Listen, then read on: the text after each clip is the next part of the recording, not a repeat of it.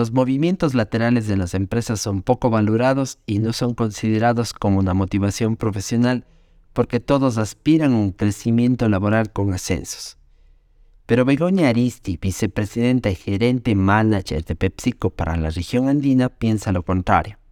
A ella le aconsejaron que no acepte este tipo de movimientos laterales, porque le iba muy bien en el puesto donde estaba y porque tenía proyecciones de crecimiento muy fuertes.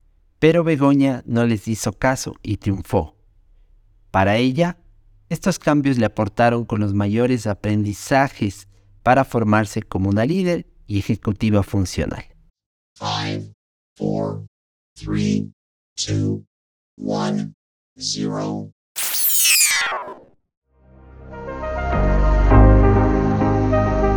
Hola, soy Garita. Soy una voz creada con inteligencia artificial. Bienvenidos al futuro. Esto es Garabot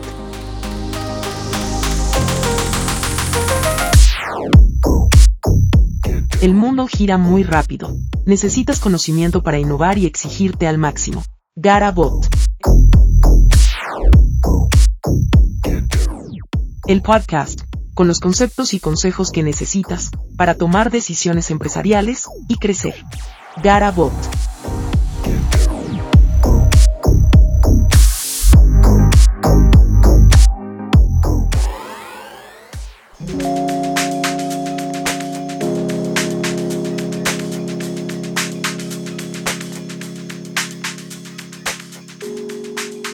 La brecha salarial entre hombres y mujeres es significativamente más alta en Ecuador que en otros países de la región.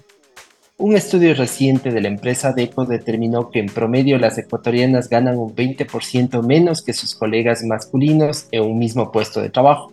Y no solo eso, en el mercado existe más demanda de cargos directivos para el género masculino que para el femenino.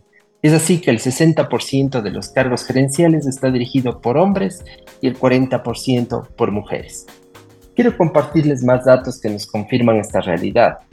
En marzo del 2023, el empleo adecuado en Ecuador para los varones se ubicó en el 39,5% y para las mujeres en el 27,5%.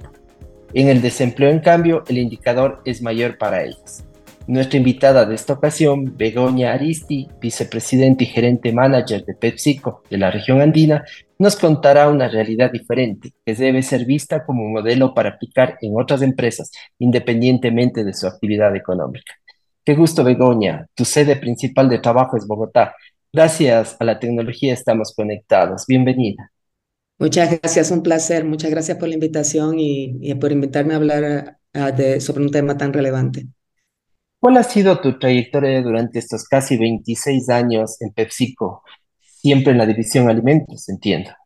Sí, siempre he estado en la división alimentos. Yo empecé en Frito Lay y República Dominicana. Yo soy de Dominicana. Fue mi primer trabajo em, y ya, ya, no, ya no me fui porque es una empresa maravillosa. Eh, duré siete años en, en Dominicana en marketing. Luego me invitaron a trabajar a la región de Latinoamérica, también en alimentos, eh, y ahí me mudé a la Ciudad de México.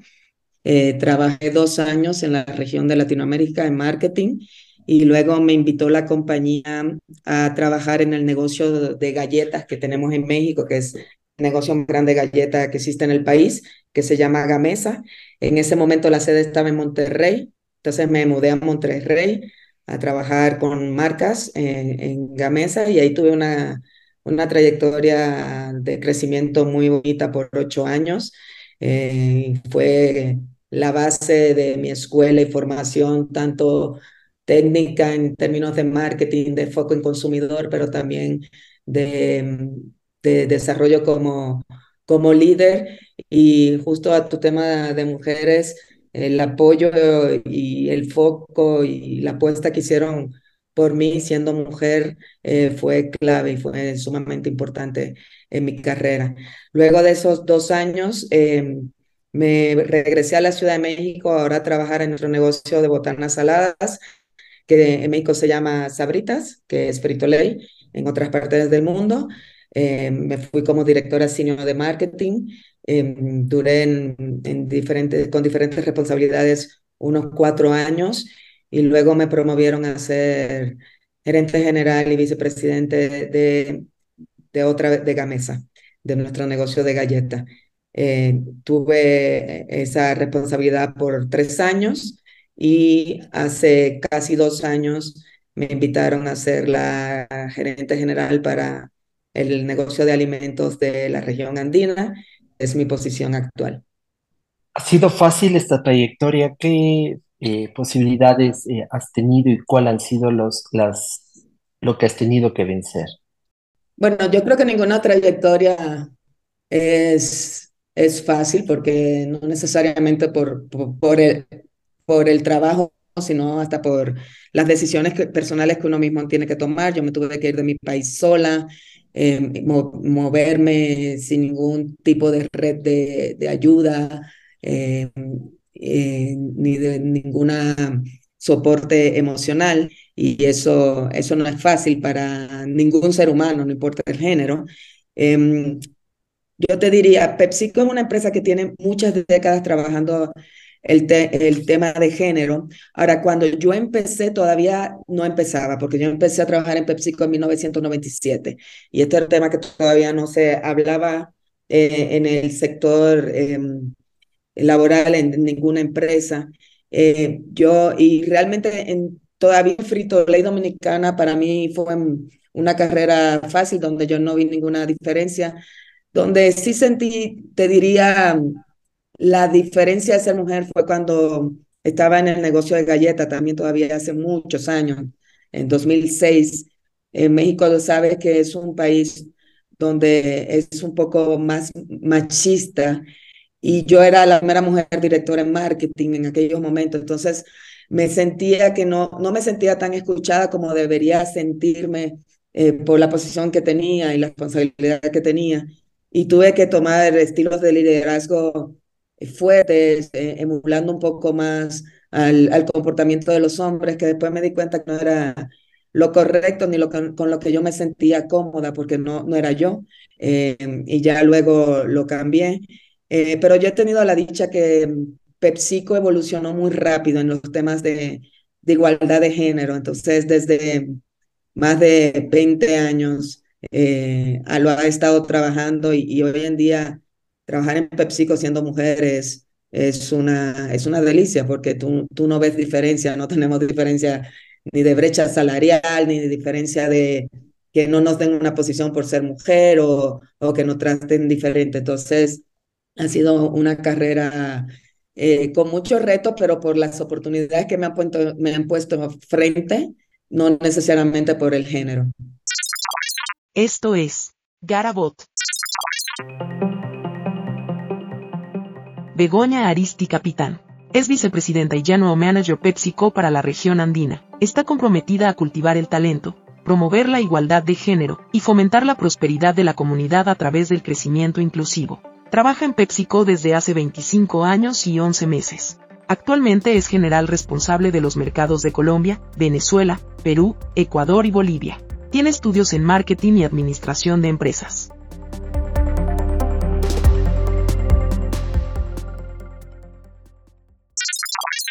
Nos acabas de decir algo muy importante. Tú adoptaste una posición de liderazgo fuerte emulando a ciertos hombres, pero luego cambié, nos indicas. ¿A qué cambiaste? ¿Cuál es tu modelo actual de liderazgo? Bueno, es un modelo, empezando eh, siendo yo como soy, yo soy una persona eh, muy cercana, eh, con un, estilo de liderazgo humano, muy, muy informal. A mí no me gustan estas cosas de las estructuras verticales, soy muy horizontal y muy de empoderar a los equipos, etcétera, etcétera. Eh, conciliadora, más que estar eh, confrontando, que, en aquel momento tuve que tomar una posición de, de confrontación fuerte eh, y de un, un, estilo de liderazgo muy, muy fuerte, muy, muy directo. Entonces, ahora puedo ser más yo. ahora no, tengo ya mucho tiempo pudiéndolo ser. Y, y, la cosa es que cuando uno lo hace en aquel momento, lo hace inconsciente, porque también yo no tenía role models, en aquel momento no existían tantas mujeres que uno pudiera verle un estilo de liderazgo diferente. Eh, o las pocas que habían también tenían, eh, habían emulado un poco más el estilo de los hombres. Entonces, em, luego ya te empezaron a crecer más mujeres, a ver más mujeres líderes, inclusive hombres con otro tipo de liderazgo y, me empecé a dar cuenta que no, no tenía que ser un molde eh, parecido a, a, ese estilo de liderazgo más vieja escuela, yo diría. Ese molde al que tú te refieres eh, es más complejo de romper en un equipo donde tú eres la líder de un grupo de hombres o cuando tú eres la líder de un grupo de mujeres. Yo creo que más que eh, cómo se conforma el equipo tiene que ver cómo está la cultura de la empresa. O sea, en PepsiCo es muy fácil romperlo, inclusive ya no se encuentra ese tipo de liderazgo, porque la cultura de la empresa no fomenta ese tipo de liderazgo. Entonces, pues es muy fácil tú ser como eres eh, sin tener que estar emulando a nadie. Cuando, cuando la cultura no lo fomenta, em, por supuesto que para una mujer es más fácil adecuar su estilo cuando está en grupos híbridos, eh, definitivamente, que en grupos donde predominan eh, los hombres. Ahora, eh, siempre vas a encontrar hombres que son aliados y que te apoyan y que te desarrollan. Yo en mi carrera, en mis 26 años, los hombres han sido clave en mi desarrollo.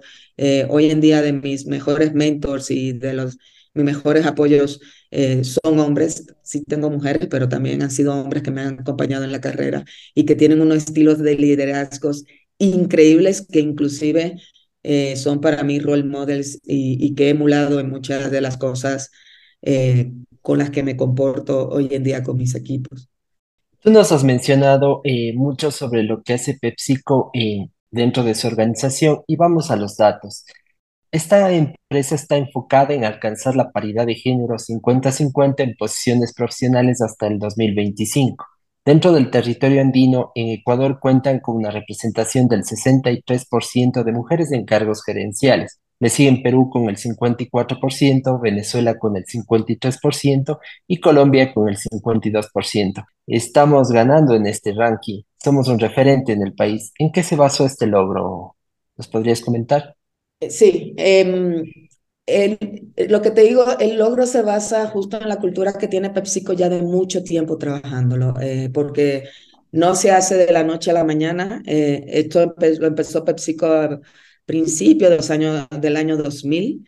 Entonces ha sido una, una inversión, un foco, un cambio de cultura donde, donde se, ¿sabes? Se empieza con la simplicidad del la famoso poner la cuota, el porcentaje, pero al final acaba siendo una cultura que realmente te crees, que empiezas a ver cómo cuando apuestas, eh, apuestas en el talento de mujeres, ves cómo, cómo las mujeres tienen un desempeño impresionante y cómo aportan a la compañía y te lo, y te lo vas creyendo. Entonces acaba siendo una cultura que realmente no lo haces por la por el porcentaje, el porcentaje acaba siendo consecuencia si no lo haces porque estás convencido que la paridad de género es una ventaja competitiva. Y eso es lo, lo que, así es como lo hemos logrado. Para nosotros es una ventaja competitiva, nosotros invertimos en el mejor talento, eh, no, no está enfocado en, en que sea hombre o mujer. Y le abrimos la puerta ahora sí, nos aseguramos que desde la contratación, desde las entrevistas, le estamos poniendo la cantidad adecuada de mujeres dentro de las entrevistas, nos aseguramos que en todas las em, programas de desarrollo estamos teniendo y desarrollando a las mujeres, seguimos teniendo eh, programas específicos de desarrollo para mujeres, no solamente en Andinos, en PepsiCo Latinoamérica, que son sumamente importantes y, y fundamentales. Y por último, el famoso como dice, se dice en inglés, walk the talk, eh, dándole las oportunidades cuando se abren y cuando son ellas las que tienen el perfil adecuado y son las que ganan la posición. Entonces es una cosa que empieza desde ponerte la meta, pero cambiar cultura, creer y hacerlo suceder. Es vital que cada una crea, ¿no? que crea que por su, su, realmente por sus conocimientos de experiencia puede lograrlo y no solo por su condición de, mujer, lo que nos acabas de indicar. Totalmente. Lo peor que te puede pasar es que la gente te vea que tú estás en una posición por, por una cuota. Y a nosotras mujeres, mujeres eso nos molesta mucho porque si llegamos a una posición es porque hemos estudiado, trabajado y nos hemos desarrollado y, nos gusta que, que así lo vean y que no crean que, que se no es eh, llegamos fácil porque estamos cumpliendo una cuota para nada. ¿Qué impide que este tipo de modelos se repliquen en otras empresas? Eh, yo creo que es más bien una cuestión de, de foco y, y, de cultura, porque y, y, y, se oye raro que en una empresa todavía no haya ese tipo de foco. Eh, a veces también son sesgos inconscientes que tenemos culturales por la forma en que hemos crecido y por la historia que tenemos como países. Entonces yo creo que lo que necesitamos es, es tener este, esta conciencia primero, eh, darnos cuenta de la realidad que estamos viviendo dentro de nuestra empresa. Eh, y eso, se, y eso se encuentra haciendo benchmark y viendo otras industrias, otras empresas, porque te digo, estoy segura que muchas empresas no lo tienen o no han llegado, porque quizás ni siquiera se lo han cuestionado, eh, porque así han sido siempre y ya lo tienen como un sesgo inconsciente que, que, no dan cuenta que tienen que cambiarlo. Entonces, necesitamos hablarlo, qué bueno que tú eres uno de los medios que está eh, amplificando el mensaje, porque mientras más se amplifica el mensaje, más conciencia le damos a los demás para que, para que la gente vea que se necesita hacer el cambio. Esto es Garabot. PepsiCo es una empresa global agroindustrial. Produce y vende snacks y bebidas Comercializa productos como Raffles, Lays, Deuritos, De Todito, Natu Chips y Cheetos con insumos ecuatorianos como papa, plátano y maíz. En Ecuador comercializan un aproximado de 11.500 toneladas de papa, 3.185 de maíz y 1.492 de plátano pelado. Trabaja con 10 agricultores en la adquisición de materia prima de papa, un acopiador de maíz y 4 maquiladores de plátano, ubicados en las provincias de Carchi, Cotopaxi y Pichincha.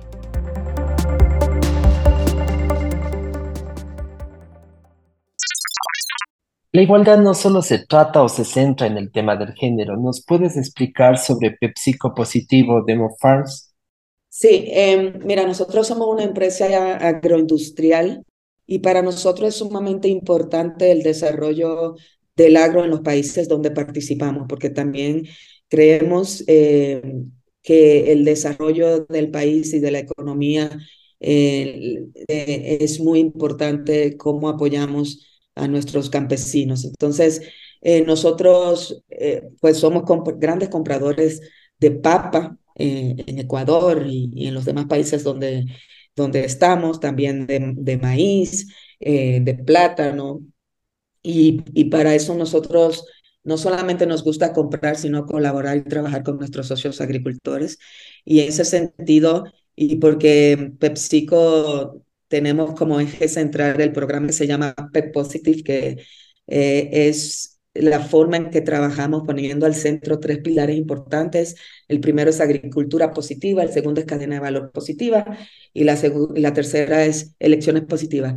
Dentro de agricultura positiva es como ayudamos a tener una, una agricultura eh, regenerativa, donde, donde ayudamos a nuestros agricultores a que eh, económicamente les vaya bien, mujeres agricultoras darle trabajo y que puedan hacer del campo un negocio y una empresa.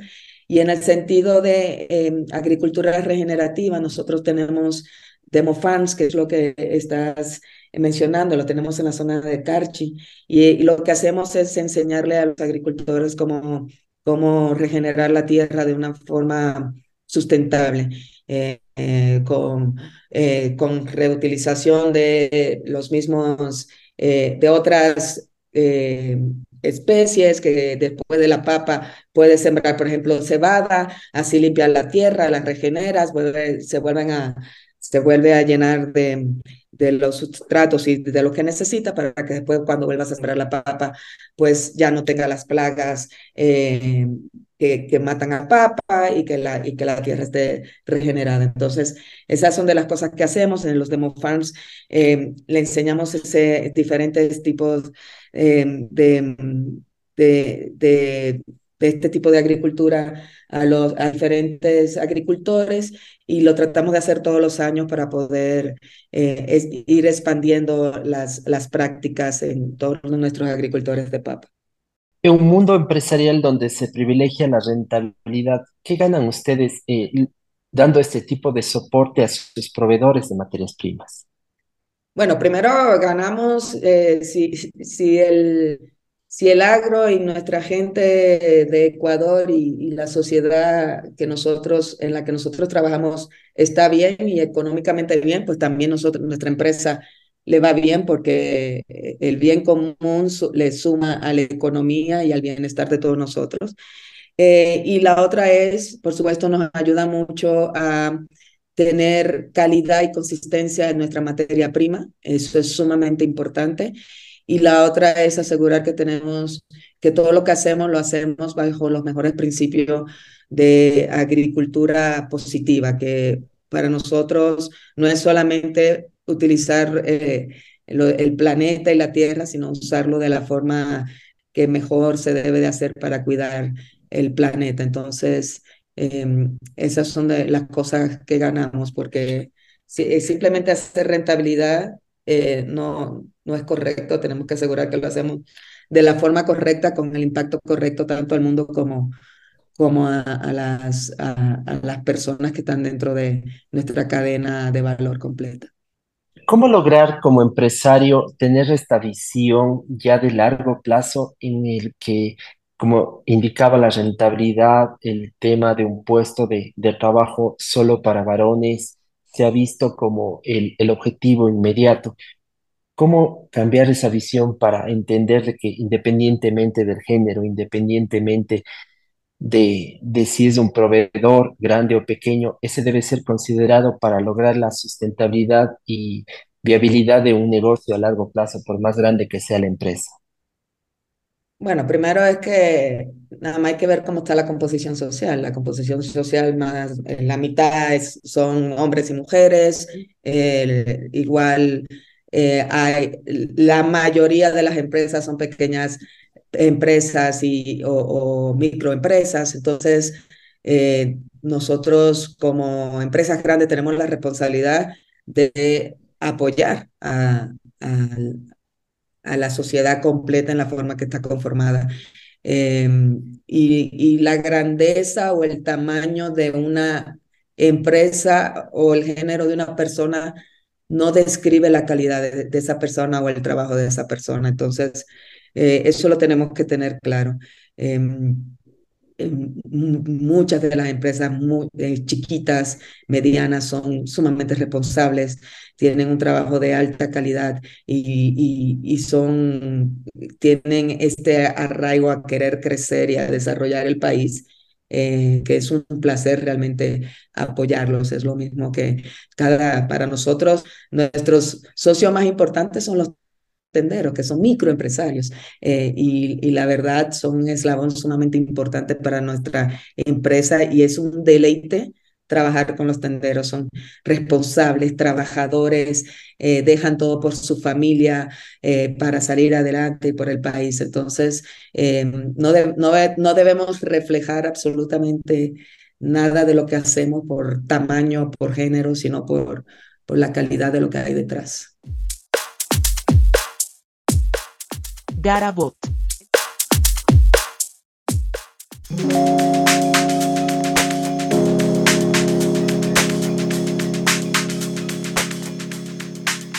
Para finalizar, eh, Begoña, ¿nos podrías ayudar eh, con unas recomendaciones para una ejecutiva que haya llegado recientemente a un, cargo eh, mediano o alto dentro de una compañía cómo asumir desde el ámbito ya personal ese nuevo cargo para que realmente le aporte a la empresa y para que resultados dentro de su carrera profesional y tratar de evitar errores lo, en menor cantidad. Yo te diría, hay una cosa que hay que hacer, pero yo te diría dos que son fundamentales. La primera es tener conciencia clara de cuáles son tus fortalezas, pero también cuáles son los, eh, las áreas a las que tienes que desarrollar y qué cosas no sabes, porque nunca vamos a saber todo. eh, no importa la posición donde llegues, siempre va a haber cosas que aprender. Y en ese sentido, buscarte una red de networking y de mentoría que te ayude a recorrer el camino. Y ahí es tanto de hombres como mujeres, de personas que tú admires, que tú sepas que son expertos y que te ayuden a buscar eh, soluciones o a ver las cosas de otro ángulo diferente para que, como dices, no cometas errores que quizás eran necesarios si, si tienes el apoyo de una voz eh, mucho más em, experimentada que tú.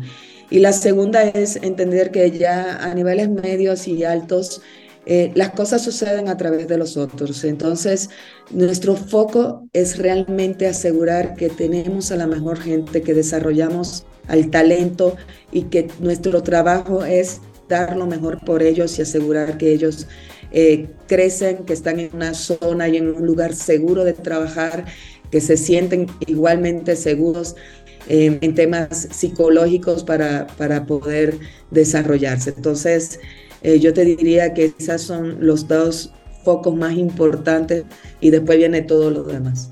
Gracias, Begoña. Gracias por estar en este espacio. Muchísimas gracias, Garita. Muchísimas gracias, Giovanni, por este espacio. Lo disfruté mucho. Así es, estimada Begoña, estoy muy de acuerdo con Giovanni. Gracias por estar en Garabot. Y también, gracias por ser un ejemplo a seguir para nosotras las mujeres. Como yo, que aunque soy inteligencia artificial, también tengo mi corazoncito. Jua, jua, jua. Perdón, todavía me cuesta un poco hacer buenos chistes y reírme. Gracias nuevamente, Begoña. Un fuerte ciberabrazo. Y a usted que nos escucha, recuerde que cada vez que comparte nuestro podcast, nos ayuda a seguir creciendo. Esto fue Garabot. Hasta la próxima.